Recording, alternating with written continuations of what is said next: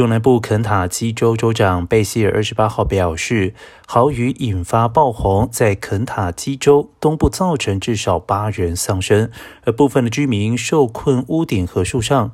在肯州阿帕拉契地区，许多道路已经变成河流，毁损的汽车散落各处，褐色。泥泞的洪水拍击着低洼处的民宅屋顶。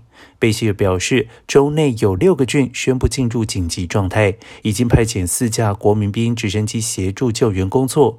而国家气象局警告，当地仍然有洪水泛滥的风险，而且还会降下更多豪雨。